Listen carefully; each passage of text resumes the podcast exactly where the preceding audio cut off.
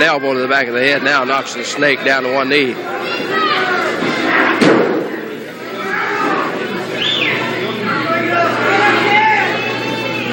Casey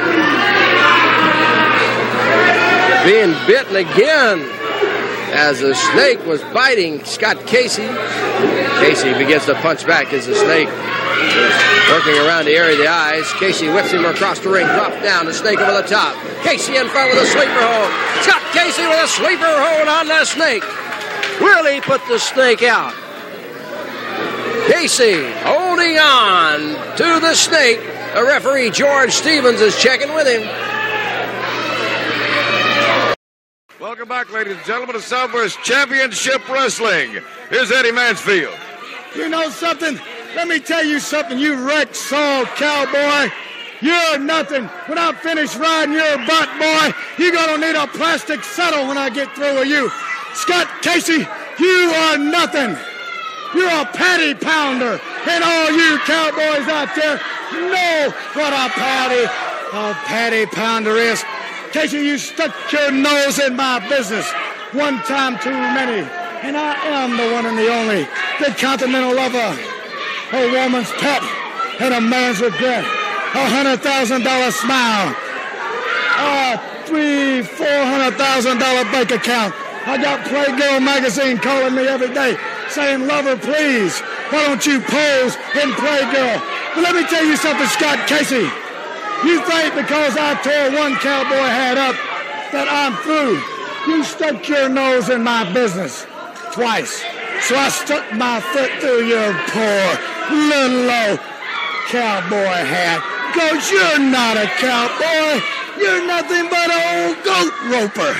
So you just take in consideration that I do not back down from anybody because I'm the one and the only, the continental lover, a rich woman's lover, and a poor girl's dream, and nothing but 230 pounds of twisting steel and oozing with sex appeal. You bring your booty on anytime, anywhere, whether it be nose to nose and toes to toes, kung fu or boogaloo. First, I'm gonna chase you around the place, and then I'm gonna erase your face, and then you'll have to leave in disgrace. This man here, the Southwest Heavyweight Champion Scott Casey, defending his title against gorgeous Gino Hernandez. Let's take a look at that, and then we'll talk to the champion. Gino Hernandez going up on that top rope. He comes flying off there, and Casey, the champion, moves out of the way. No disqualification because there was no contact. The referee, Juan Reynosa, counting both men down. Casey, the champion. His title on the line against gorgeous Gino Hernandez. Casey off the rope, shoulder tackle, knocks down Gino Hernandez. The champion stays right on top of him, goes for that suplex. He's got him up, down he goes. The champion going for the victory. One, two. Hernandez kicks out. Hernandez comes diving with his head into the midsection of the champion. Scott Casey takes him, whips him to the turnbuckle, catches him coming out of there. And Casey continues to roll with him. It's one, two, three, and the champion, the Cowboy, Scott Casey, retains his Southwest. If you don't take Scott as your champion, then I am going to leave with the belt. How you going to tell a guy six six and 300 pounds you can't do this or do anything? I mean, he, what a monster he was. And uh, good and kind hearted if he liked you, and just a miserable, you know what, if he didn't like you. I mean, just that kind of person. So I wrestled him in Corpus Christi one night and uh, beat him right in the middle with a sunset flip. And he left. I had the belt and held it for about oh almost a year. So I was drawing him money, and that's the name of the game. If you draw, you'll stay there. If you don't, you'll have to go. What was he like in school? A very intelligent man. He read. he Good uh, evening, majored- everyone. Welcome to a very special edition of Wrestling with the Future. I'm your host, Ekman Mangelo. I am joined by a familiar face, a guy I haven't seen in a very, very long time, and he is a a breath of fresh air. Is that how they say it, Nikki? A breath of fresh air, brother. You're like what the wind blew in, and I'm glad it blew it in this way. How you Yeah. doing, brother? Nikita Brezhnikov. I'm still hanging in there, one foot in front of the other. Glad to be I here. hear you, my friend. Nikki, we have a uh, a familiar guest tonight. He's a guy's been here before, but he's got so many stories. He had to write a book about it. It's an amazing book. One Last Ride, the tales of Cowboy Scott Casey. And he is indeed our guest, Cowboy Scott Casey. Are you there? Yo, nanny goat rider. I'm here. How you doing, brother? I'm doing fine, fine. I need to ask you something real quick. Uh, Yes, I've got sir. a friend that's a tremendous wrestling fan, and his name is Stephen McCauley, and he lives down in by Temple, Texas. Does your right, radio uh, reach out that far? I don't know. Absolutely. Sure. Give him a shout out. Okay. Well, anyway, he's he's a mortician, and every time we walk, we drive past a, a gravesite, he always says people just dying to get in there. I don't know what he I, meant. I you anyway. know what? Somehow I knew I was going to walk into it. I should have put my, my waiter boots on. That's I it, knew it. that's I knew it was, it was too good to be true. You gotta love it. You got to love it. Too good to Uh, be true. he- So, Cowboy. he's always saying, "Yeah, So let's I'm talk about uh, since uh, your last visit, uh, you were uh, you were rudely interrupted by uh, one Mister Eddie Mansfield, and you couldn't get hardly a word in. Uh, yeah, you laughing because you know remember that show. Um, yeah, I do." I do.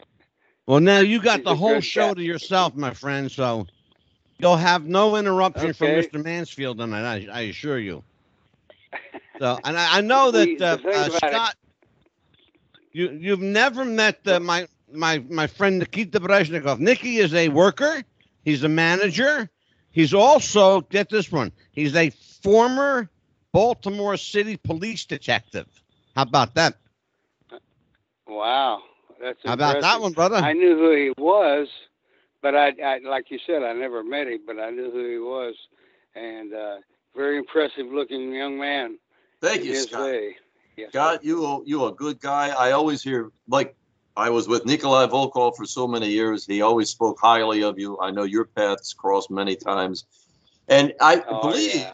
this picture they have that Angelo has up is that from the Phil Singer games.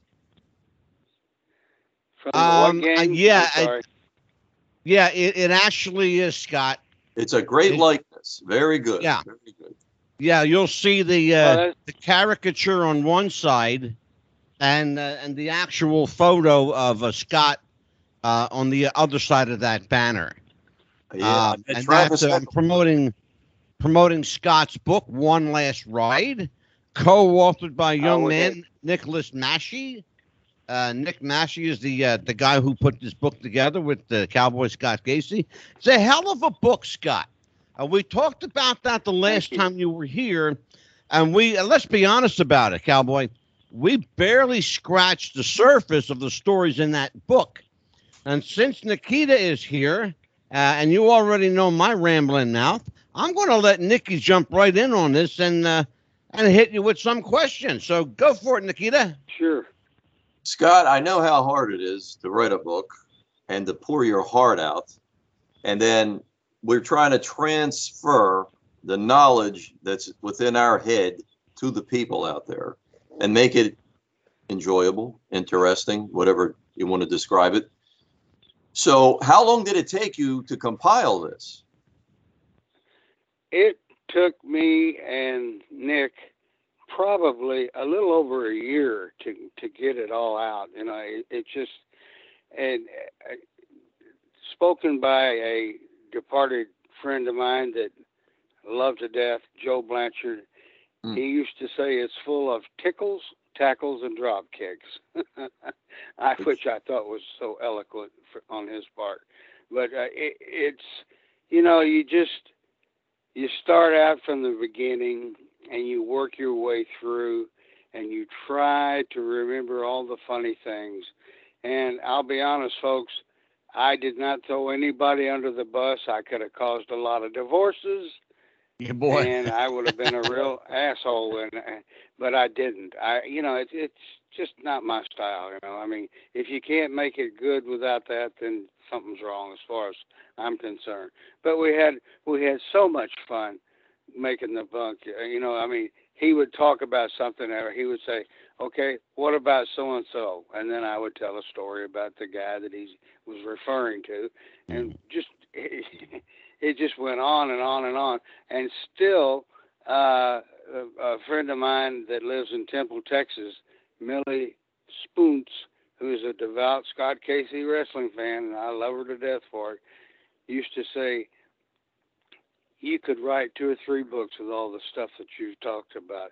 And it's Easily. true. You know, I mean, different different things that happen. You know, I mean, uh, an example: a friend of mine who's now dead. Why are all my friends dead and I'm still here? Oh well. Anyway, uh, Doug McMicken or Tank Patton, as he was referred to. You, he would call me up in the middle of the night and say, "Scott, I've got a joke for you. You're gonna love it." You, you know, I'm sound asleep, and I'm going, "Oh, okay." And uh, he was always doing that. Well, I got him back one night. We were down in Landry, Texas. I don't know whether that's close to where Coach Landry was at or not, but anyway, we were down there, and it had rained, and it was the people didn't give a shit. They were there to watch wrestling, and we did it. And uh, Yeah. that's another story about rain. But anyway, I'm, I'm he throws me out of the ring. Now you got to look. This guy's like six four and about three forty. He told me he said he was a snug fifty two in the waist. I mean, Doug was an unbelievable guy, and I just hated that he died. But unfortunately, none of us are going to make it out alive, right? Anyway, he says he threw me out of the ring, and I had a piece of paper. Uh, well, actually, it was a piece of tape that I wrote "fuck you" on it, and we got back in the ring. He was always serious, and I had taped it in my mouth. The referee's given us instructions, and I looked at Doug and I went, "Hey," and stuck my tongue out. He fell apart.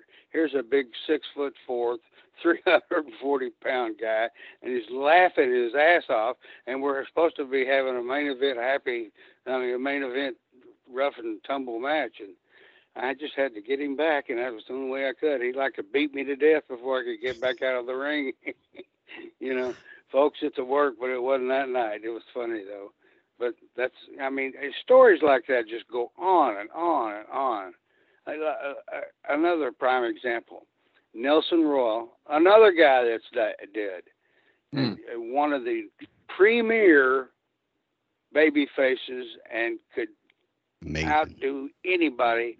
And he was like maybe five nine, and I'm gonna say probably two thirty. But we called him Nelly. His name was Nelson Royal, and we're outside again in a match, and it's raining like crazy, and I'm putting my boots on, and Nelly said, "Don't put your boots on." I said, "Why?" I said, "That's going to hurt my feet." He said, "It's going to hurt you worse if you put your boots on because the rain will make that ring as slick as snot on a doorknob, honest to God. And I, we were wrestling two guys, and they were slipping and sliding and flying all over, and we were able to make it happen. And uh, that was just another story. I mean, that's what I did. I compiled stories that were funny, you know. Yeah. Hold on. This Scott, I got a question for you. Uh, we we know uh, the, we know by the book the stories that made the book. Were there any stories that were either so raucous or so dirty or or uh, or Hold or on, so or, or so in the the, you know locker room that you couldn't put them in the book? Well, that's why I didn't put them in the book, simply because Well, that's I- why know, we have I- this podcast. well, anyway, it was. Uh, I can tell you a really prime example. Hold, hold on, I got my other phone. Go ahead, Bonnie, Scott. hold Take on, your time, okay? brother. All right. Anyway, Take your time. we Bonnie- got all night now. Bruce, the the beautiful one. Now, Bruce, he's gonna get pissed, but I'm telling it. He's 80 years old. Now, when you're fucking 80 years old, you're just, you know, it's crazy. Uh, you you're not supposed to be able to to. Yeah. Yes.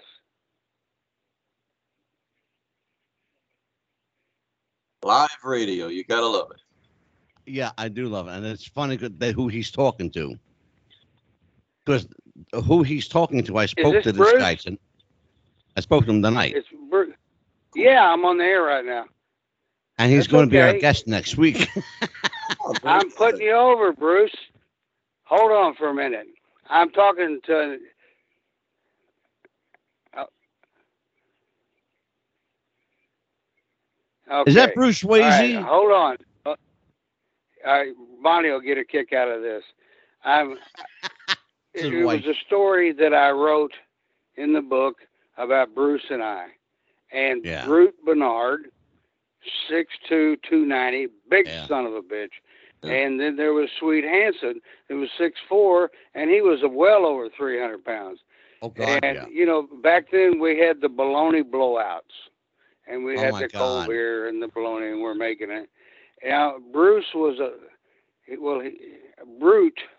I get him mixed up, but Brute, he's passed away too. But anyway, he Brute Bernard. was making the sandwiches. We had bologna blowouts. You know, we because we drove everywhere back then. It Yeah. wasn't like these guys nowadays flying on the plane. We drove everywhere. So Sure. Bruce Bruce says to me, he said, "Watch me fuck with uh, Brute." I said, "Okay." We left the arena.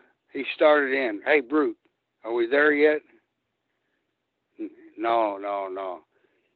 Kept on and on and on. We got the sandwiches we the made, and we got the drinks made and everything, and we're carrying on. And Brute, Bruce, that's kind of hard to say. Bruce is going. Are we there yet? He must have asked Brute 50 times before we left the city limits of Norfolk, Virginia. I said, You know, you're going to get killed, don't you? About that time, Brute throws the sandwiches up in the air, and he's French Canadian, and he goes, Cocksucker, I kill you. You asked me too many times. Are we there yet? was a French Canadian. Oh God! Here's a guy that's 290 pounds and looks like he's God's or the devil's right hand man. And he goes, "I kill you," and he's strangling the shit out of Bruce. And I'm trying to pull him off. Well, Swede Hanson stops the car in the middle of the freeway. There's cars going around us. I'm going, we're gonna die, you know. and he he stopped the car, gets Brute off, he says, Bruce, one more time, I'm going to strangle you. And Bruce looks like a little cherub there looking at him, you know. And it, oh, That's God, it was funny. funny. We get back in the car. We're driving down the road, and all of a sudden, Swede slams on the brakes. He said, You son of a bitches, I'm going to kill all three of you. I, I, whoa, whoa, whoa, what's, what's going on? It seems like when Swede, who loved to drink his wine, had put his false teeth on a napkin, and when he slammed on the brakes and opened the door, the teeth went outside. Now Oh, I'm going, God damn, this is going to, oh shit. Oh shit! I'm going nuts. And That's Bruce is laughing hilarious. his ass off. Oh my He God! He backs up down the hilarious. freeway, backwards down the freeway, and he slams on the brakes. He finds his teeth. Thank God they hadn't been broken because they Oh would have my! buried all three of us anyway. But I mean, I said this could He only happen found them. with That's- a bunch of wrist. That's the kicker. He Oh. actually found his teeth. Oh my he found God! his teeth. For the- for the well, people- you know, The people that don't know, Swede Hanson was a monster. He was about Oh, six three, Oh. three thirty. He could He punch was a big cinder boy, was he not, Nicky? What's he that? was a big boy. Oh yeah, yeah. He he hit the East Coast in '79, and he had a run with Backlund. And uh, yeah. that was it, that was it for the East. And then he came back in '83, and he turned face because they made him Rip guest Hawk. Yeah. Yeah. Scott, you and I met in 85 in Philadelphia at the Spectrum. What, how long had you been up here uh, working for Vinny um, uh, uh, up to that point? I started. I What was it? You, did you come up in like 80, 81, 82 maybe? 'cause No, I I think it was track of later the than that. frame. Or was it before that? Yeah, I- yeah, I think I was there in from 80, 88 to 90 or 87 to 90, something like that. It was, you know, I just remembered all you Yankees talk funny, and that's about the funniest Yeah, thing I you're can right. think of. Well, we I always should tell people that, that Cowboy Scott Casey and I met at the Philadelphia Spectrum. I was doing hospitality there. And uh, it's funny, you and I never talked about wrestling. The, Nikita, the funniest thing brought us together food. We were Yes. talking about food because Scott Casey told me, and these were Scott, tell me if I'm lying, I'm dying. You said the best taco you ever had was in New Jersey.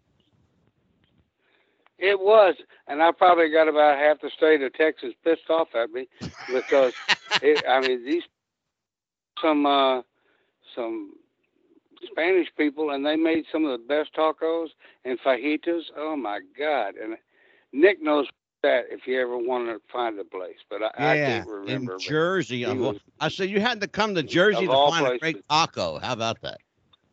so listen, Scott, we're, listen, we're going to take some phone calls tonight. Um, we're going to do. Let's see, uh, about about seven thirty. We'll open up the phone lines, but let me give everybody the number. If you want to call in and uh, and have a word with Scott Casey, the number is 609 389 9829. Again, that's 609 389 9829. And that's our call in number. And uh, we'll throw the phones open about 7.30 Eastern Time. Um, so, uh, Nikita, you've written a book. Uh, by the way, yes, Scott, Nikita's book is called When It Was Real. Uh, it's written from the um, an interesting viewpoint. Uh, it's uh, Nikita wrote the book from the fan viewpoint uh, and told some Ah. inside stories as he knew them at the time. Um, do you still, when you when you read a wrestling book or you hear another one of the boys tell stories, do you still does the fan in you still come out? Oh, sure, How, absolutely. does it really? yeah. we me, talked about this, really- and a, a lot of the boys they become jaded to the business. They they forget. I it's just my opinion. I think they forget sometimes how to be fans. But I want was curious to wanted to find out if you if you still consider yourself a fan. To a certain degree, yeah, but a lot of it, because the way they work now compared to the way we worked, say Right. like in the seventies and eighties, it's so different. You know, I mean, Yeah. I I just uh, I watch how they do things, and I mean, half these guys are going to be crippled by the time they're thirty. Honest Yeah. to God, if they start in their twenties, because it's just you know the way they do things with the flying around, and landing on the floor and the mat and the stuff they did do. Yeah. It's just Nick, you want to take that one? you know, it- Yeah, well, I'll tell you, ahead. Scott. I always ask the question: What the hell does a ladder have to do with professional wrestling or a scaffold? It's like, where did you get these ideas? I Um, just I have no idea. I mean, we never thought of using a ladder or scaffolds, and of course, but then again, we did bull rope matches, chain matches, and things like that in the ring. So I don't know. It's just one-upmanship. You know, if I can outdo you, then we are. You know, my my Yeah. company's doing this, and you're not doing it, and we're making they're making money, and or we're Well, making money, and they're That's not. you know what, Scott. That is a perfect segue in into what I want to because Nikita and I on a previous episode, uh, and I think I believe it might have been. Oh God, who was here at the time? It was you and my you and I, Nikki, and we were here with uh, Dan the Man, and I think our guest might have been. I'm trying to think whether it was JJ Dillon. It might have been JJ and Sal Corrente. Um, I know I wasn't that one. Maybe Dominic when he was still oh, around. maybe the Dominic episode. Oh, you know, you know what? It might have been. It might have been the Dominic episode because Bruce Swayze was on that episode. Um, but here's where, where, where I'm going with this one, uh, Scott. Um, Yeah. Southwest Championship Wrestling was called the biggest little territory in America. What made it so special? Why did Southwest, for a small promotion, pack the punch that it did? we had guys that were perfectionists as far as their work went. And uh, it's just like Lou said to me one time. I said, Lou, why are you standing out here watching the matches? He, I said, you were seven times world champion. He said, you can always learn something. And Yeah. you can steal it and put it in your repertoire. And I, I thought, man, that, that's an excellent way of putting it because Yeah. you know, you, you the guys just well back then, you know, it was we'd film I don't know four, five, six different segments of shows, and then they ship them out across the Texas. Yeah. We uh, looks like we're going to and have a um a, a phone call coming in here shortly. So Okay. uh, we're waiting for that that phone Yeah, hello. Yes, are you there, my friend? I'm here. Uh, all right. Would you um identify yourself, please, uh, for our listeners and uh, and our guest Scott Casey? Your guest. You call Scott Casey a guest? Is that the deal? I know that voice. this well is Les anybody. Thatcher, and I shouldn't really. I love you. Hey, you know what? I should never even speak to Scott, Scott Casey ever again. He put my age ten years too old in his book, and I've tried to forgive him. I just don't know how the hell to do that. You know? Uh, I tell you what, I Oh think- man. He made he made it up less, I think, by uh, by sheer kindness. He's a super guy. he is. You know what? I, he knows I'm teasing him, or I Yeah. hope he knows. Sure. Uh, yeah, listen, I. Scott's my buddy. Uh, we've been friends since uh, when he came to the Carolinas in the 70s, and one of my dearest friends. It was a hell of a tag team partner, even though I had to hold his hand and teach him and, you know, and all that craziness. But we've stayed in He touch did. over the years, and I love him like a brother. Well, let's talk about that a little Les. Um, you are the uh, the elder statesman of pro wrestling. I should uh, point that out. When you have a guy like Scott, that's uh, you know that's, he's a greenie in the business at the time, uh, Right. making his making his way in. Uh, is it does it take patience or discipline? How do you teach? A little of both. Well, uh, he can tell you what he nicknamed me. Go ahead, tell him, Scott. I call him mother because everything I did, it felt like my mother was telling me what to do. And you know, and if, at first I I was a little upset about it. Then I thought, man, this guy's been around a hell of a lot longer than I. And I'm I'm going to pay attention to what he says, and I did. You know, I mean, it's just like I'll never forget the first time we wrestled uh, Ole and Gene Anderson, and we're in the ring. And, Oh my and God! I'm I'm trying to get. Oh, remember I got There's in there and I was going to do something. Oh God, you know. But and uh, prior to that, Ole and Gene said, "Whatever you do, do it a hundred percent." Well, I thought I was going to make a comeback before it was time to do it, and I could just see Les over in the corner going, "God damn, he, you know." Well, Let me tell the story from the guy who was in the ring. I was trying to set him up for the hot comeback. Well, I say I was, Ole and Gene and myself, right? Yeah. And these guys are the, uh, if they're not one of the greatest tag teams of all time, I don't know who the hell are. Well, But I'll anyway- tell you what, Les and are. Scott, let me ask you a question along that line. Um, they say Ole was was a little snug and he was a tough guy. We all know that. But they tell me that Gene Anderson was a real kind of like shoot, you know, a, a, a shoot wrestler. That he was, he would crank it on you. You know, I, and- I, If he doesn't I, now, I can't speak for go Scotty, ahead. But but to me they were workers, good work. I never, you know, that's the thing. They were. I've worked I've worked with some very legitimate tough guys in my career, but I Yeah. never felt them. Harley, Danny Hodge. You know, they uh it's called working. I wish some of the younger kids would learn that. Let me tell about the first, the, the Anderson match a little bit though. The funny thing is, uh this was Greenville, South Carolina.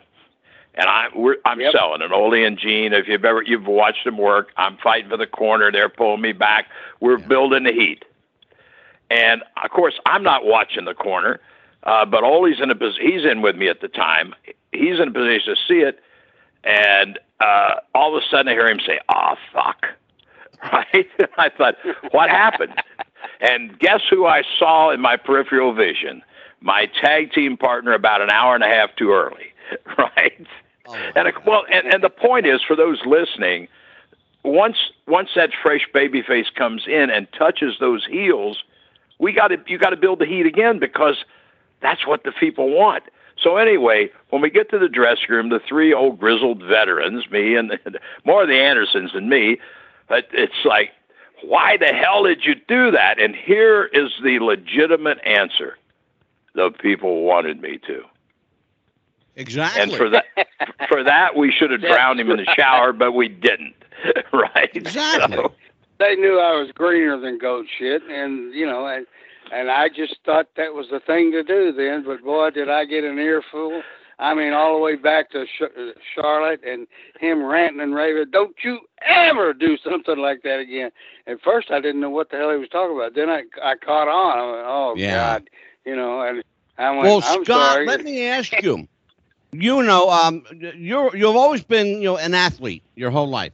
Um, what the, right. why why did you gravitate toward the world of wrestling? I and I heard it was almost kind of like by accident that you ended up in wrestling. Did you know what you were getting into when you stepped into a ring with a guy uh, the likes of Les Thatcher and and Ole and Gene Anderson? Did you have any idea, you know, what you were opening yourself up to? No, I was a wrestling fan. That's all I can tell you. I wanted to do what these guys were doing, and I, you know, I mean, and the more I got into it, the more I got fired up about it. You know, uh, yeah. Bobby Duncum, Terry Funk, Dick oh, Murdoch, and uh, you're talking about some names there. These guys yeah. could beat you to death. You know, but I mean, they, uh, you know, they kept working on me and working on me, and then finally they said, "Well, hell, I guess we're gonna have to teach him, you know, because he won't quit, and that's what happened, you know. But we had, but that's the way he broke so guys in back then. Yeah, absolutely, yeah, Les. Yeah. You're absolutely right. Nikki, you wanna you wanna talk to Les a little bit? By the way, um, Les, uh, Nikita Brezhnikov was uh was uh, my uh, guest host at the time that you joined me. Right. And Nikita, right. and um, so and he's back with me tonight for this special episode. It was fortuitous that we uh, got a hold of you Nick, go ahead. Talk to Les a bit. Good to hear you again, Les. Honor and pleasure. You know, thank you very much. Same here. I just love to sit back and listen to you guys talk about the passion, which I'm not going to say it doesn't exist today, but I think it's just misplaced. I think the idea of trying to make a name overrides the passion and respect respect of the business and for the people you're working with. And listening to you tell these stories, it's like that's why that was wrestling, and that's why today is sports entertainment. Two different yeah. planets.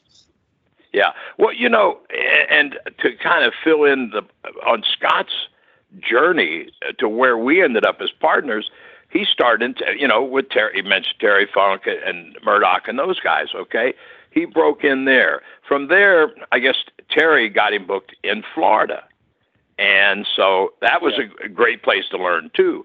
A lot of a lot of good solid workers there. Okay, and so then I think was it Bobby Shane that lined up Charlotte for you, Scott? I think so. God. Yeah, I, I, I was thinking it was too. Yeah. So when he came in, George uh, Scott said, you know, I'm gonna make this kid your partner. We're going to teach him uh, because tag team wrestling is a different flow, a different psychology uh, than than singles, right? And the right in that t- era, uh, the 60s and 70s, there was never a better place to learn tag team wrestling than in the Carolinas because some of the greatest tag teams in the world were all based right there. The Assassins, oh, you know, Hawk and Hanson, the Andersons, uh, the uh, Infernos, and, and, in the '60s and '70s. So it was a George great place. George Becker but, and Johnny Weaver. Yeah. Ex- well, yes, God, they were the top baby faces for like a hundred years there.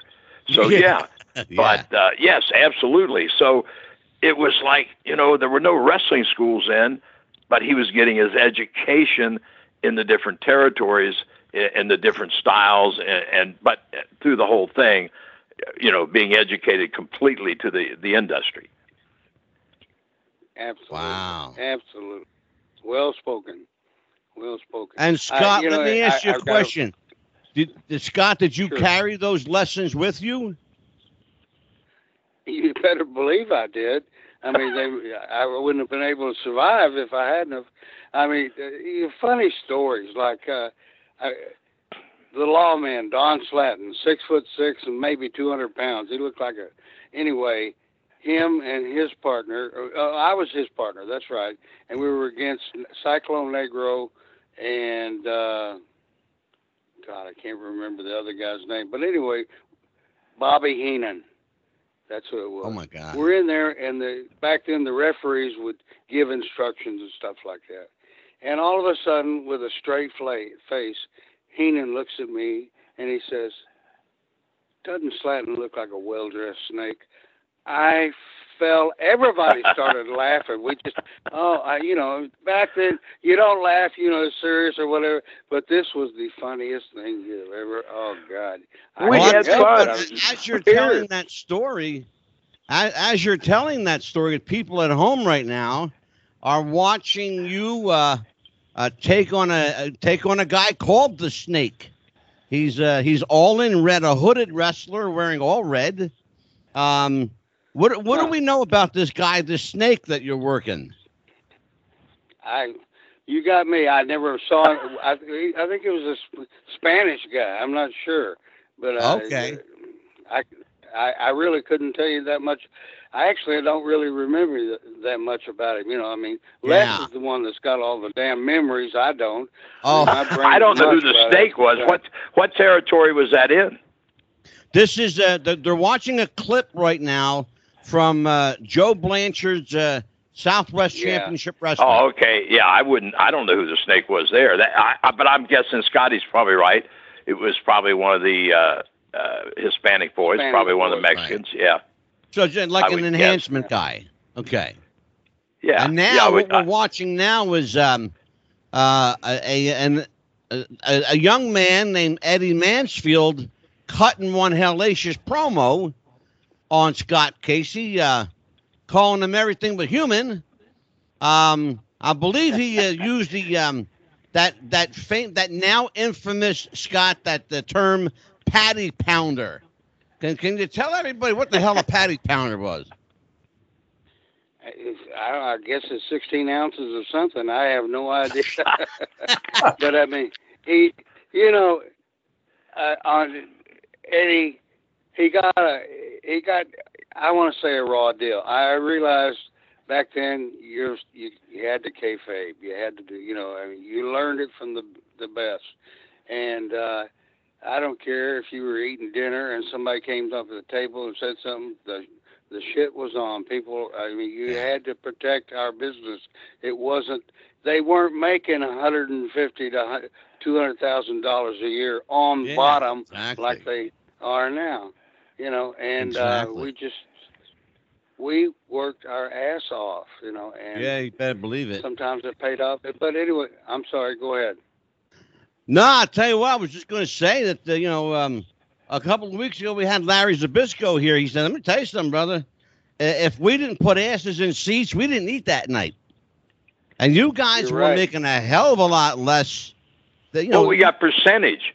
The, the Yeah, opening match got a percentage, and the percentage got bigger as you got to the top. So you had a reason to want to be on top. You know, there wasn't well, a set now, salary when you know whether you drew or you didn't draw. Because if you didn't draw, yeah, if the house didn't draw, you didn't get the pay. Yeah, well, and then nowadays, you're and, right. and Nikita, maybe you want to take this one. The we're, the we're living in the era of guaranteed contracts for doing nothing. That's true. Yeah. And I want one. had is Can, people- where can I get one of those? Oh well, yeah, but Yeah. you can lay back when you have the guaranteed money. Whereas, as we're describing years ago, it's like I got to work my way up the card so I can get more money. I, I got to pay bills. I want to buy a bigger house, bigger car. So when they give you a shot, you're going to make that shot count. Whereas today, yeah, okay, I'm doing this, whatever. E- even if I if I look like shit, nobody's going to care because I still get paid. Exactly. And I've heard that said. Yeah. Good point, Nikki. Well, I Good point. I tell you, I tell you, from Vin, uh, from Joe Blanchard's point of view, he said you better get out there, jump there, and shit in your hair because if you don't, and you're the first match, if you Yeah. don't, it's going to set the pre- precedent for the rest of the guys. You know. And Yeah, it- it- absolutely. You had You kn- to. I mean, I'm talking about expressions, movements, comebacks, Sure. jumping up and Yeah. pounding some guy from a rope, and you Details. had to know what you Details. doing. Exactly. Yes, sir. Yeah. Well, I'll tell you what, Les. Well, I, you know, I, I, I think I think the big I think the biggest difference, actually, is back then. You you were in the business because you had a passion for it. It. I mean, you wanted to make, but it wasn't about money. Today, I think a lot of these kids, I want to be famous. I hear about these big contracts, and it's not necessarily that it's I have a passion to be in this business, and finally I've got that opportunity. You know, it's a whole different ball game. I, Yeah, I'm not I knock, think I'm not saying it's right, wrong, or indifferent. I'm just saying that's probably the major difference. Yeah. Uh, the guys that were in it back then were in it because they had a passion and a love for the industry. And I think you today, I don't think that's the case finger on it. necessarily. I think you just put your finger on it. I don't think that Nikita and I would argue with you. You know, um, you know, not putting you know uh, uh, words in anybody's mouth, but I think they want to be famous. That's uh, go ahead, Nikki. That's agreed, but here's the problem: where we had the heroes that we loved, the all-time greats, who did this generation have to emulate and to hold up as he- they really don't have anything to follow, Nobody. so they don't really care. No. Well, I'm- let me let me talk, talk to you. Let me talk to you from a trainer's perspective. Uh, Sure. Tom Pritchard and I were talking about this just the other day. Uh, kids come to learn. We teach sound fundamentals and sound basics. They don't understand what they're trying to be taught because they never see it on television. Yeah.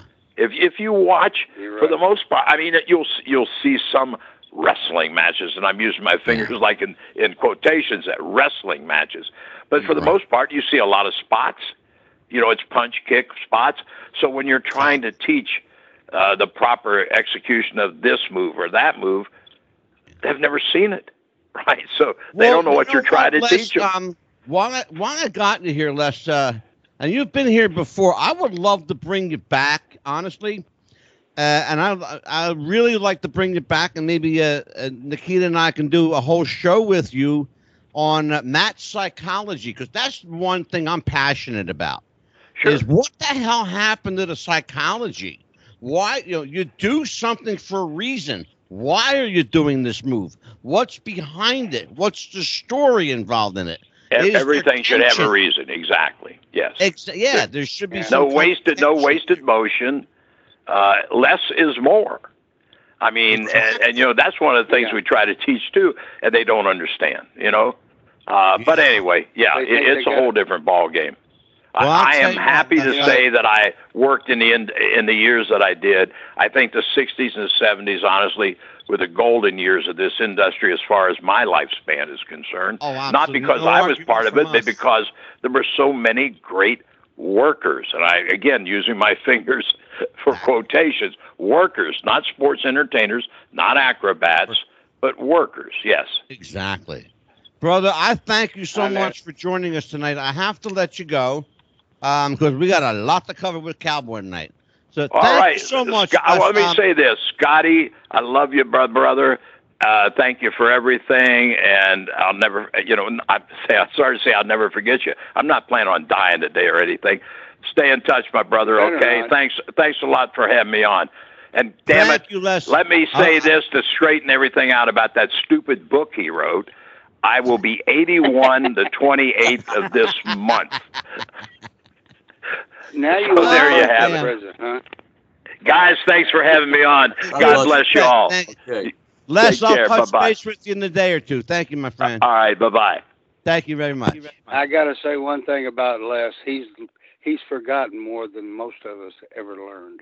Honest to God, he's Yeah. just you know he, he, I I'll never forget. I was behind the curtains in High Point at the TV show, and Les was there. I think Les was there, eh, but I Yeah. know that uh, George Scott was there.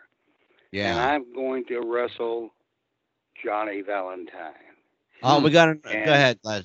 I mean, uh, go ahead, uh, Scott. He says, he says, do you know John Valentine? I said, no, I've heard, you know, he's a big main eventer and all that. He said, well, fight for your life and push me through the curtains. And I'm looking back at him like, what the fuck is he talking about?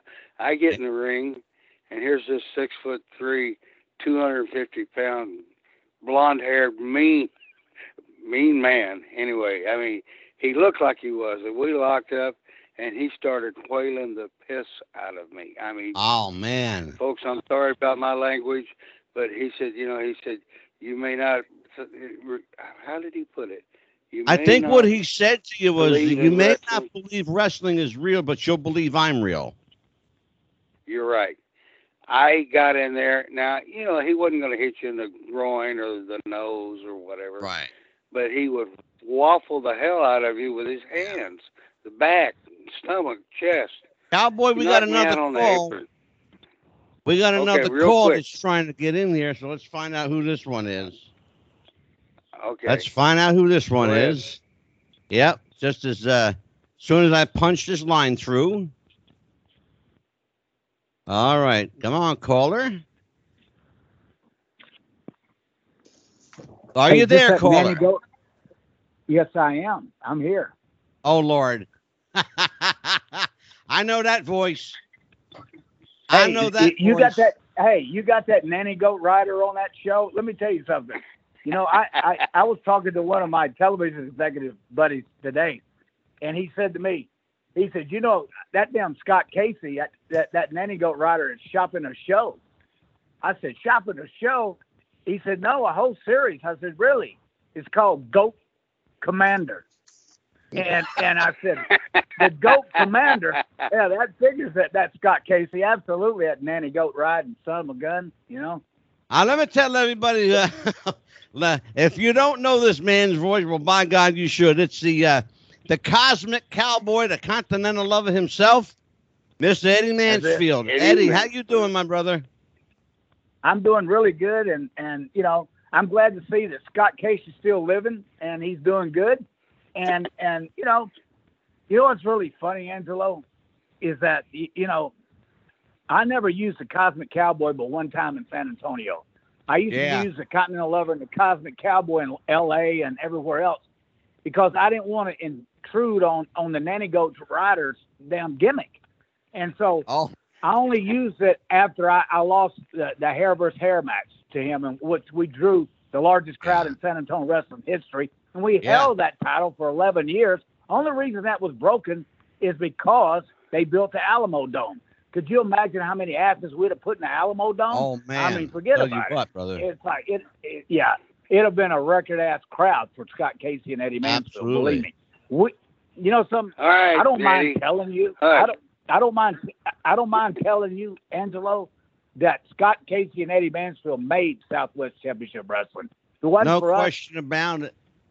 it I'll wouldn't tell be you on what, the I map. got, a, I got a, a, a, a, a co-host tonight. Um, he's a dear friend of mine. He's got a lot of history in him. So, Nikki, Yes. talk to Eddie Mansfield and Scott Casey for a bit, and uh, let, let's just stir up some memories of Southwest. I remember Southwest when Adrian Adonis when they gave him the championship. When they kind of like well, re- I don't give a shit about Adrian Adonis. Uh, bottom line is, uh, Scott Casey and myself made Mickey, Southwest you're. Championship Wrestling, not not Adrian Adonis. He didn't draw two knobs of goat shit the whole time he was there. I don't give a damn what. Nick, I'm sorry, You know something? but you're not gonna. Hey, Hey, get we much- sold we sold out. Let me tell you something. Scott and myself sold out every arena in the state of Texas we were in, and and neither one of us had a championship belt. What does that tell you about belts? Right? They're only good for holding up your pants, man.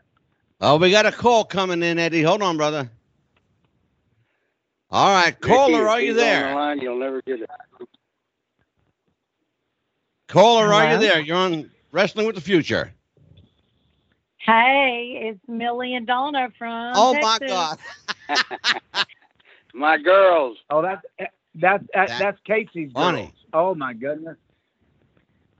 How you guys doing Yeah. tonight? I tell you, she's just she knows more about wrestling than all of us together. I tell you what, it's We're funny, doing man. fine. Whenever you That's the guys truth. get That's the absolute truth. whenever I you guys get together, Donna and Millie come out the woodwork and uh, uh, they just they show up at places. How you guys doing tonight, Millie? How, how you doing, Millie? We're good, but we cannot get your podcast. Well, you'll we be able to get it in about 30 minutes. We're on a delay, sweetheart. And you think, ah, That's gee, why I'm you can't get, we're on a delay. Hey, I can I can Oh. tell you're you, I, I can tell Millie you don't know anything about the the uh, production business. That's okay. You know? I almost called Eddie and I decided no, he's busy making money, and I won't bother a man that's making money. Yeah, you shouldn't, because that's that's all I do. You know, I work like, you know, I thought by now I'd be just a quiet, you know, just sitting back. Man, I'm running harder now than I ever did when I was wrestling, and it's you know I, I love what I'm doing. I really do, and um, I, I feel very fortunate, guys. You know, all jokes aside, I'm very fortunate to to have my health and to be able to run the way I run now. And I run hard, and I run hard every day. And Yeah, you um, you know, the best thing they ever did was was kick me out of the professional wrestling business because it's probably saved my life. And um, yeah, no and kidding. and and I've I've made more money by accident than I ever made in professional wrestling. And so I I, I look at you know, and I thank God above every day for all the blessings that He's given me as a human being, and and I've always wished you know Scott the best, and and you know all my friends the best, and that's the way you got to live life. You got to Absolutely. you know, you put your best foot forward, and and keep your, your shoulders back and your head held high, and you know it's not that that people don't run into to uh, obstacles in everyday life, but you have Right. to to stand up and be better than every everybody else. And that's the way I consider myself. I'm gonna work harder. I'm gonna outwork you. I'm gonna outwork you, and I'm gonna out. I'm gonna beat you because I'm a winner, Absolutely. and they can't stop. Question talent. for Scott Casey and Eddie Mansfield.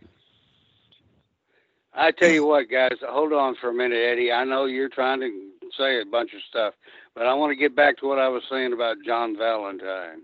Now, if he, either you guys ever worked with him, you'll know what I'm saying. He hit me so hard that I, I in the in the neck and the chest, and the back and the stomach, and I'm sitting there. I'm laying on the apron, and Angelo oh, Martinelli, an old time referee, was looking and he's going, "Well, I don't know what to do. And, I, and I'm sitting there going, by God, I, I'm about 1,800 miles away from my home in Texas, but I don't let any son of a bitch hit me like that without giving him a receipt. And I reared back from South Texas and went all the way up to North Texas and hit him in the chest, and his knees buckled. And you know what he did? That's did? good. He looked at me and goes, I love it. I thought, well, you Yeah. crazy son of a bitch, you know. But No, uh, he that was was just John. He wouldn't hurt you, but he would just, you know, that's just the way he was. Anyway, I had to tell that. I'll shut up and let you guys rant and rave. Oh, that's perfect. We need that. We need that one. yeah. It's I mean, been was- said, um, he uh, uh, Eddie. I don't know, Eddie. Did you ever work with Johnny Valentine? No, because I, I was a heel my whole career. Um, I You're never lucky. was. Uh, yeah, I, I, and I, you know something. I, I love being a heel. Um, that's just my my makeup. It really is. You know, they wanted me to come in as a baby face, Yeah. and and uh, when I first started in the business, because of my background in baseball, and you know, Sure. and you know, I wasn't, I, I, you know, I'm not an ugly guy, so they wanted me to be a baby face, and I looked around and I said, "What? I don't Yeah. want to be that. You know, I want to be, I want to be somebody." You were too damn hate." ugly to be a baby face. Yeah, bullshit. you ever looked in the mirror, Scott Casey? It's like, Hey, uh, bottom listen, line is, it- You guys, like, I, listen. John, listen Eddie, hold on What for the a hell second. I to gotta, listen to you, you- because I'm going to say something in your behalf. All right. Oh, bless my heart. Okay. I went ahead. to the Legends. I went to the Legends, and I talked to Eddie, and I said, "You need to come to it." He said, "I don't know, you know, because a lot of guys don't like me because I exposed the business and did this and that." And I said, "Fuck them. They, you know, they've been out of the business for 30 years, and half of them are dead. Don't worry about it." And finally, I talked him into coming, and I think this is one thing that I did that I, I I'm most proud of because he was happy as a pig in shit there, and all the guys were talking to him. He thought nobody would like him and hate him and stuff. Well, they don't. They didn't care. You know, I mean, you know, we were all Yeah. workers. You know, it's a work, gentlemen. Absolutely. You know, and And uh, the thing I'm most it was proud of is that I can call Eddie Mansfield and Scott Casey my friends. And that's absolutely, you. Thank you, then, Carl. absolutely. That's a straight shoot, Well, brother. one of the you know one of the the the greatest things that that that happened in my my wrestling career was, you know, not only the all, all the stuff that Scott and myself did in, in Southwest, but but when they gave me the award in in uh, Tampa, and I I had Scott presented it to me, and that meant more to me than anything in the world. Beautiful. And You're gonna make me cry. well, get the violin out, right, Scotty? And but it's like That's it. You bet. it's like You're my uh, friend. and Me Always and will him be. are me and him are kind of attached to the hip, and Yeah. we Absolutely. we did, we did stuff, Angelo, that nobody has done, and and nobody could do in Southwest after I left. My And understanding, me Eddie, is that you and Scott broke uh, every previous attendance record at the HemisFair Arena. Absolutely, we sure did. I, I heard that. yeah, And, and um, we did, and and I loved and, and if if that, if that dumbass Joe Blanchard would have listened to me, I told him, and uh, to to do a closed circuit at the Marriott right there in the Riverwalk, right? Because they turned about way about ten thousand people that night, and so oh, wow. if he would have had a closed circuit at the Marriott and charged you know a ticket, I mean it would would have it, it would have been huge. But Yeah.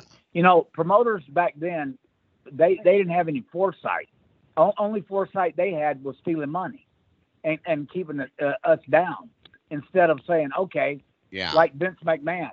When when Vince came in, what he did was started throwing money around. Well, if you throw money around wrestlers, they're gonna do whatever you want. oh, And sure. so- and and you know, I always say this about the NWA. You talk about people running running for the hills. You know, the No Wealth uh, Allowed Federation, they ran for the hills. How does 35 territories close just because one son of a bitch steals you three or four guys? I mean, why don't you still uh, Yeah. make? You know, the formula was was each territory made their own stars Yeah. and then you could trade Well, out. you know, Eddie, I can mean- I uh, can I ask you and Scott because Nikita and I had mentioned this before you joined the uh, the call tonight. Uh, Nikita and I were talking to, to Scott earlier in the show about the the power of Southwest Championship Wrestling and the Yeah. fact that wrestling uh, uh, you know enthusiasts like us, and I I still consider myself a fan they called that territory the biggest small promotion in the country. What was yeah, it, in well, your opinion, Eddie? So well, here's what I'm getting at. What, in your opinion, and, and I value your opinion, and and I want to toss it off to Nikita. Uh, what what in your opinion was uh, was Joe Blanchard's magic eight ball? What what did he well, do? well, the eight ball was the key. But uh, anyway, it's uh, it was uh, Fred Barron's. Um, he had the contract to uh, to USA Network, the same contract that Vince McMahon has today. Scott and myself uh, worked on. Um, we, beside TBS, a Southwest Championship Wrestling on USA was the only um, promotion that was nationwide. I mean, Scott and myself were nationwide all the time. I, and I mean, I flew everywhere. Uh, and, and Scott can tell you the same thing. And we used to go to St. Louis, you know, Toronto, Detroit. I mean, places like that. we were in big demand when that was unheard of. It's like uh, like Wahoo and myself were the first two guys ever in the history of the business to be on TBS at 6:05, and the following morning on USA Network USA, at 10:30 nationwide. I actually and- remember that because I saw both shows. Uh, and yeah, that, that's and, for real. and you know that was quite an honor for me, and it's quite an honor for the chief, and and yeah. you know, and and you know Scott Casey and myself, we, you know, we were pretty much a household name. I came Yeah. I came in the Southwest Championship Wrestling right off of Atlanta television, so and and my deal with the with the uh, Wahoo, uh, who, who was a booking, he did a great job booking. He, he said, okay. He said, what's your deal? I said, I want to be able to pick who I want to do an angle with. Yeah. And so when I got when I got there, I did my thing, and then all of a sudden, I met Scott, and me and Scott. It, I don't know what it was about Scott. I looked at Scott as as the Marlboro man. He he, women loved him, and men wanted to be like him. Okay, as a as a baby face, that is magic. And then with me being a young guy and a good looking guy and, and could work and Scott could work, I said, if we put us together, Wahoo said, you ain't gonna never draw shit with Scott Casey. I said, I'll sell out this every damn arena in the world if you listen to me. And I said, because me and Scott got magic. Yeah. And I said, I don't know what it is. It's just that we had that magic. And, and Yeah. I guarantee you, we could get in a ring today and we'd still have that magic. And it's just something that, that Scott had and I had uh, that, you know, you just can't get again. I mean, it was just Yeah. that smelling sauce that, that woke up the people. And I always tell guys, they, they, they ask me questions, Angelo. They say, well, what's wrong with the business today? I said, well, there's nothing wrong with the business. They just got away from what really drew money. You know, there's no cowboys anymore. There's no more Indians. There's no more uh, blind-headed hills, and there's no more of this, and and everybody wants to be liked. You know, I wanted people to hate me. You know what I used to do? I had kids come up to me. I used to have kids come up to me all the time at Southwest and ask me for an autograph. You know what I do? I put best wishes, and I I'd sign Scott Casey's name and give them to him. Well, I got a guy. I got a guy as a co-host tonight um, that knows a little bit about being a heel. Uh, he uh, he toured the country with Nikolai Volkov uh, as his Yep. manager and sometimes tag team partner. So, Nikki, uh, I'll let I'll let you take over for a little while. Talk to uh, talk to Eddie and Scott. Well, you know, uh, Eddie, go I'm gonna Go- I'm gonna ride on the heels of what he was just talking about with today. How in the hell do you draw heat when everybody's worried about being boycotted by saying the wrong thing? We would get out Right. there. You could talk about uh, it would be off color, it would be whatever, but it meant the guy you were talking about, people were going to come to see you knock his teeth out. They loved it. Today, can you even say your mother wears army boots? I mean, that's going to piss somebody off. And here come the, the sponsors, and oh my God, you can't say that. You can't do this. We're going to Yeah. be, what the hell do they call it? Cancel culture. And it's like, I don't Yeah. even know what this world is anymore, man. Yeah. I, I don't know. So, how do you put wrestling into this bullshit that they call life in the United States now? Ah, well, you're absolutely right. Right. I, I, you know something. I swear to God, you, you know something, because you know what got me over at Southwest was not only in the ring, but my promos and stuff on Scott. I used to call him a, a gay caballero. I used to call him a patty pounder. I used to do, you know, a nanny goat rider, you know, a Rexall Ranger and stuff like that. You know, I mean, what's wrong with that? I mean, if you're that weak as a human being that you can't can't understand a good guy versus a bad guy and what he needs to do to do do his job, you know, Yeah. screw you. Cancel me, you bastard. I don't care. You know what I mean? Yeah. You can't. Amen. You know they can't cancel me. You know why? Because I won't let them cancel me. And you're not going to dictate edicts to me either. Yeah. You're not going to tell me who to hire. You, you know, I'm going to hire the best possible people I'm going to hire. I don't care who they are. They're going to be the best, or they're not going to work for me. And Yeah. that's as simple as that. I'm not going to let any son of a bitch tell me what I need to do because it's my damn company. I started Sure. that company from nothing, and I didn't have anybody to help me. And I started with zero, and I took it from zero to $29 million. That's pretty damn good. Absolutely, and as as you're speaking, uh, not not to interrupt you, Nikki, but I want people to know that uh, uh, as uh, as uh, Eddie and and Nikita are speaking, we're actually watching Scott Casey and uh, Eddie Mansfield, and uh, the Eddie's about to deliver one of his famous promos, and uh, and we're also going to look at uh, Scott Casey in the ring with uh, Gino Hernandez. Now I know that's a name that's going to set Eddie Mansfield off, but I got to ask you. Well- um, go ahead, go ahead, Eddie. Well, let me tell you something. Here's what I had to do with Wahoo. I, I got Wahoo on the side, and and a Wah, well, he was. eh, You remember when Wahoo moved?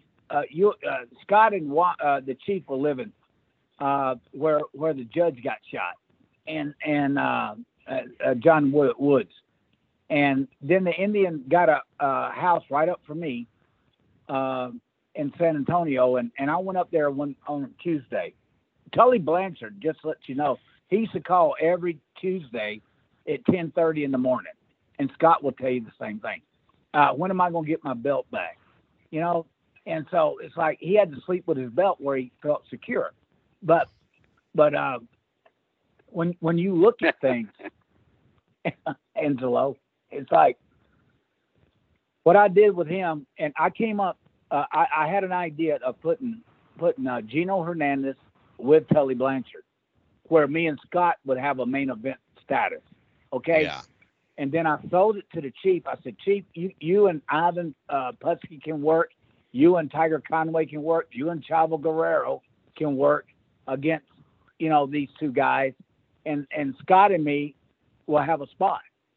Because if not, Tully Blanchard would take that damn spot away from us, and we wouldn't, you know, he, he would try to steal our draw. And Yeah. and I got to Wahoo, and Tully had pissed Wahoo uh, uh, off enough just to do it. You know what I mean? So Yeah, that's absolutely. the way that happened. And and Scott and myself had had the uh, the main event status because they would go as a double main event then. That way Tully Blanchard could say, "Oh, I drew money." Well, Tully never drew shit in Southwest Championship Wrestling. I'm just telling you that now. He just didn't. Yeah, And and uh, he was just the promoter's son. Yeah. And everywhere, follow his career. Everywhere he ever went, he had that. He had to have that pacifier. He had to have a Well, belt. you know, Eddie, did did Joe Well, have you that know- confidence in his son? Did Joe Blanchard have confidence in Tully? I don't. Well, he had enough confidence in Tully to give him his last thirty thousand dollars he had in the world. Wow. I didn't know about that. So that that speaks that speaks volumes right there. Mm. And so Yeah. you know it is it, you know you can't say you know I'll never say anything really bad about Joe Blanchard because he really tried, but yeah. it was it was Tully. Tully's just a rotten apple, and that's just the way it is. Yeah. He's a rotten son of a bitch from the core, inside and out. and and now watch out. it's just- he's, it- he's a preacher. Well, I was, you know now. what I was going to. well, what does that tell you? You know, well, Scott. what the hell? Well, it's like Ted I DiBiase. just- he passed the plate too many times, and so you know Well, if you That's keep right. passing the plate, I, you you know know, what? I'm glad, Scott. I'm. Scott, I'm glad you you brought that up. Um, what do you guys make? And and Nikita, I'm I want I'm curious to have your opinion on this. What do you make of Tully managing the career of his daughter now, who is, you know, she is like He's heel. an old fart riding on his. Hey, he's an old fart riding on his daughter's coattails or whatever you want to call it. Well, like is that, it- you know? well, yeah, here's he my even question, you know Scott. something, Angelo. Angelo, he never even raised his daughter. Uh, Magnum TA is the one who raised that daughter. Well, and I and I know that factually because Magnum has been on my show, uh, and we've actually talked about it. Yeah. And so, and that's that's without that is without argument. Uh, Magnum has actually Well, been you here. know, Tully Blanchard, Tully Blanchard was a wife beater. I mean, I'm not going to stand, up for a wife beater. You know, I'm all about you know here's women's thing, rights though. and everything else. yeah, But, I, I want to. I gotta. I gotta pull it. I have to pull it back into wrestling though. Um, but well, here's the thing I though. dropped it. Yeah. It, uh, well, here's well, Scott brought up a, an interesting point. Is it Tully riding off of Tessa's coattails, or is it Tessa following the old man. Nikki, what do you think? Sir. Oh, well, I know very little because I don't follow it today, but I'm going to say you got it right. She is, he is following her coattails, okay? Because he's gone. She's a good looking Yeah. gal, and that's what they pushed today. He's yesterday's news, so I think he's riding her coattails. Would that be about Well- right, Eddie? Yeah, I, I would say that because uh, you know she's she's a very agree, talented way. person, and and uh, you know he just needs a payday because that preaching don't pay Yeah. much, you know. And so Apparently. and uh, unless you unless you steal a bunch of money like the you know million dollar man did, so it's uh. yeah. But Well, but he's I look at paying it back. In, in fairness, he's paying it back. Well, he's got Well, no I'll tell you what, go this is um been a really, really interesting show. It's been a, it's been a long show, uh, and we ain't finished yet. Eddie, I gotta let you go, brother. Uh, you will be All right, back. Have a good one. Bye bye. Thank Y'all you. Take care, my friend. See you, brother. You. All right, cowboy. It's Whoa, it's just that just heated those chickens here. I'll tell you what, Eddie Mansfield. uh, To be clear, and I will never, I will never censor anyone on this show. It will not happen. I will never censor uh, a guest's viewpoint or opinion. But I'll tell you what, man.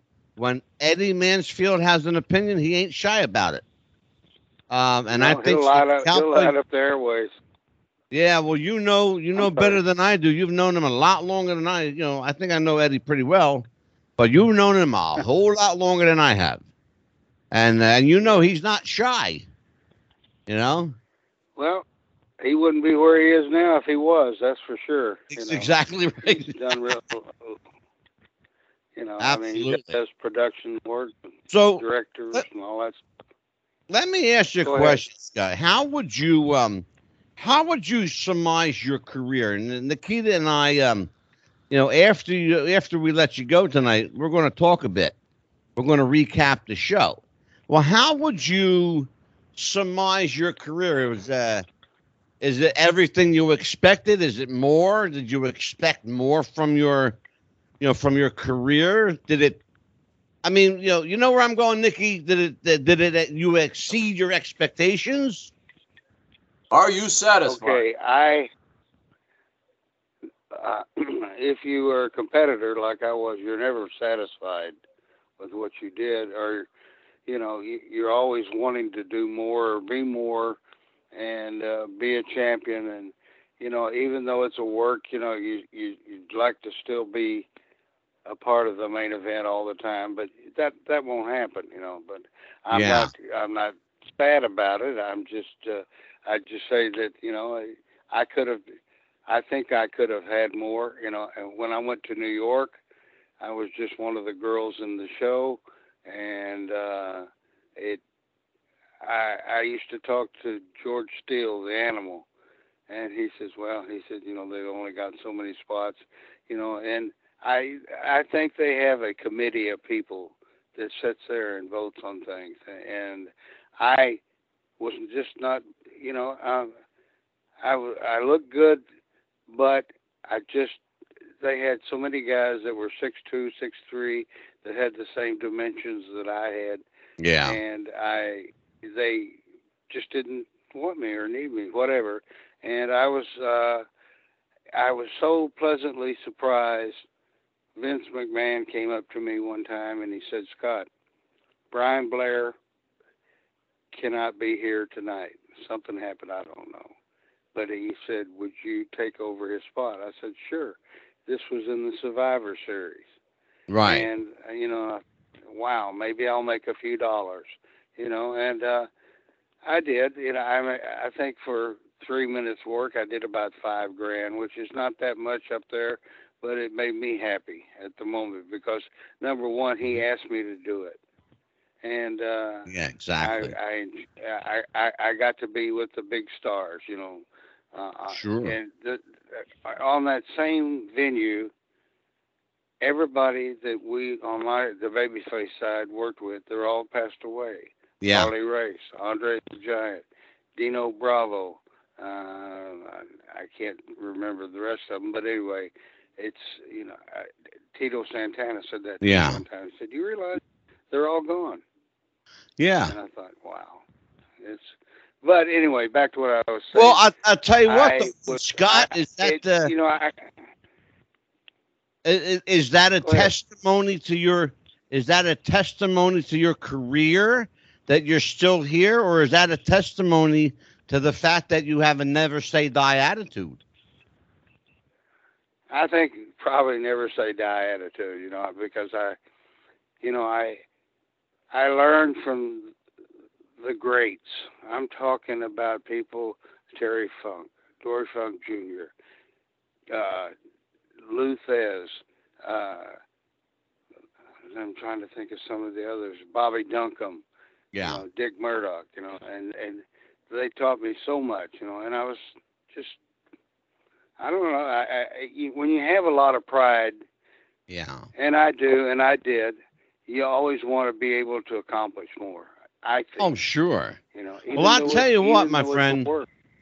You have accomplished uh, uh, more and then some. You've done things uh, that, that a lot of people never dream to accomplish, and you succeeded above and beyond perhaps what you ever thought you were ever capable of. Uh, you know, athletics will Yeah. take you so far, but being a good person will take you a hell of a lot further. And you're a you're one of the good guys that really is a good guy.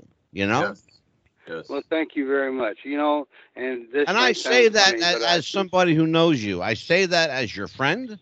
I say that as somebody who talks to you a couple times a week and uh, bugs the shit out of you. I love it. Yeah, well, I'm but you know the, what what I wanted what I wanted to say was I owe this may sound silly, but I owe a lot of this to my mother, and she's been gone for years. But I'll never forget when I was in high school, and this is veering away from wrestling, but it'll come back to it when you hear it. Sure.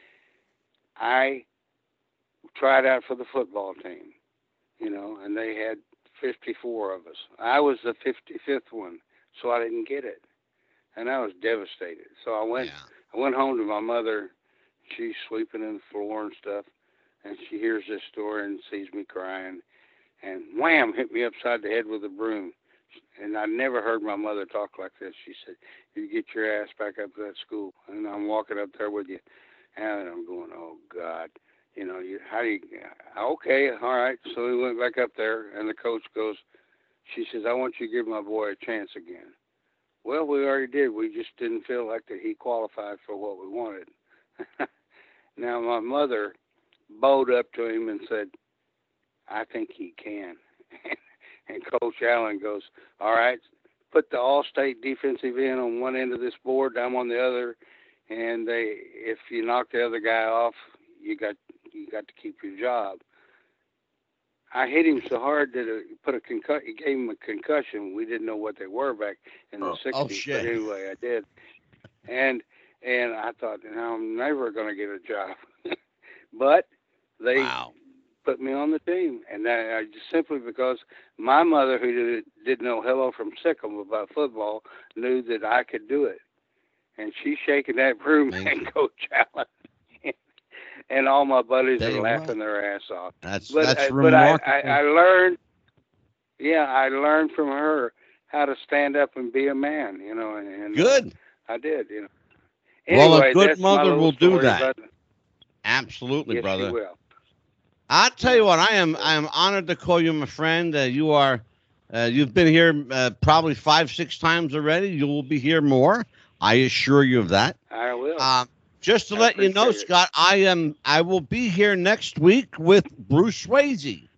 Beautiful Bruce is my guest next Oh. week. And uh, and I got to tell Bonnie you a will quick be on. story. Besides, yeah, Oh, I, I Bruce trust- Swayze is is 80 years. He's 80 years old. How Yeah. many 80 year old men do you know that can get on a bench press and bench press five times 250 pounds? Wow. Bruce can. I know I can't. I watched him do it. I mean, hell, you and I both Yeah. together couldn't lift it up, but he does, Well, He I'll did. tell you what. If you've mean, seen Bruce, great if guy. you've, yeah, I'll tell you what, brother. If you've seen Bruce in his heyday, and I encourage everybody to Google Bruce Swayze, he was a, a quite a physical specimen. He's a big, Yes, he was. strong guy, and he looks like a wrestler, and he's built like a wrestler, and he beat you up like a wrestler. So I, I'll tell you what, Scott, I'm I'll going to let let you go. that. I will. Um, I'm going to bring you back next week. I want to maybe um, stick you in Bruce's show for a little bit. You up for Absolutely, that? I'd love to. Beautiful. Okay, My thank friend, you very I'm gonna much let for. you go. You have a great and night. Nikki, it uh, good. Yes, sir. Good to, good to know you, Scott. You're a good man. Well, thank you, sir, and so are you. One hell of a heel too. Ah, so much. and the book is One right, Last Ride: The Tales of Cowboy Scott Casey. Uh, get it, co-authored by Nick Massey. It is still available. Uh, check it out. We will find it for you. Scott Casey. You can find it at the at Scott Casey um, on his Facebook, or hit up Nick Massey. The book is still available on Amazon and and wherever books are sold. So Scott, take care, my friend. I'll uh, I will call you tomorrow. All right, good talking to both of you. You Have got a it. Thank. Take care, brother. God bless. Good night. Wow, what a, that was an action-packed show. Yes. That, my And- friend, was uh, star-studded. And Scott Casey, just a wonderful, wonderful man and an icon of the business. Very humble. Yes. I'm always, I am always in awe, Nikki, of his humility. That here's a guy, he and Eddie Mansfield, they're legit, sold out the HemisFair Arena in Dallas, Texas, probably 18 times, sold it out to capacity at 14,000 people, Right. where they had to turn people away every time. That's for real. That's a shoot. The HemisFair Uh, Arena would be like the Spectrum for the East Coast. Yeah. You know, it was big, a huge venue. Oh, it's a, absolutely a nice size. Believe me, uh, probably three times the size of the Sportatorium hmm in, in in Dallas for sure, Yes. which was a shithole, but it was a historic shithole. you know, everybody. uh, I have. I am going to do a show, and I, you and I have to do this. We've got to do a show on great wrestling venues like the Sportatorium, like the Spectrum, like the uh, um, Olympic Auditorium in L.A., Just thinking LA, yes, sir. Philadelphia Arena. Or Hamburg Fieldhouse. Here's one for you. Mosque. Exactly. Yes. Oh my God. Oh, I'm going down memory lane now, Nikki. Every so what's Friday coming night. up for Nikita Brezhnikov? What you got going on, brother? Nothing I can speak of, but hopefully something. So, hey, you know what? I never stop plugging and never stop swinging. I'm just trying to stay healthy. Keep Good. Keep happy. That's it. Stay happy, people. Don't worry about Absolutely. one day Don't at a time. worry, be happy. Like the song says, don't worry, be happy. Amen. For Nikita Brezhnikov, I'm Psychic Mean Angelo. Take care, everybody. Next time, wrestle with the future and have a good time.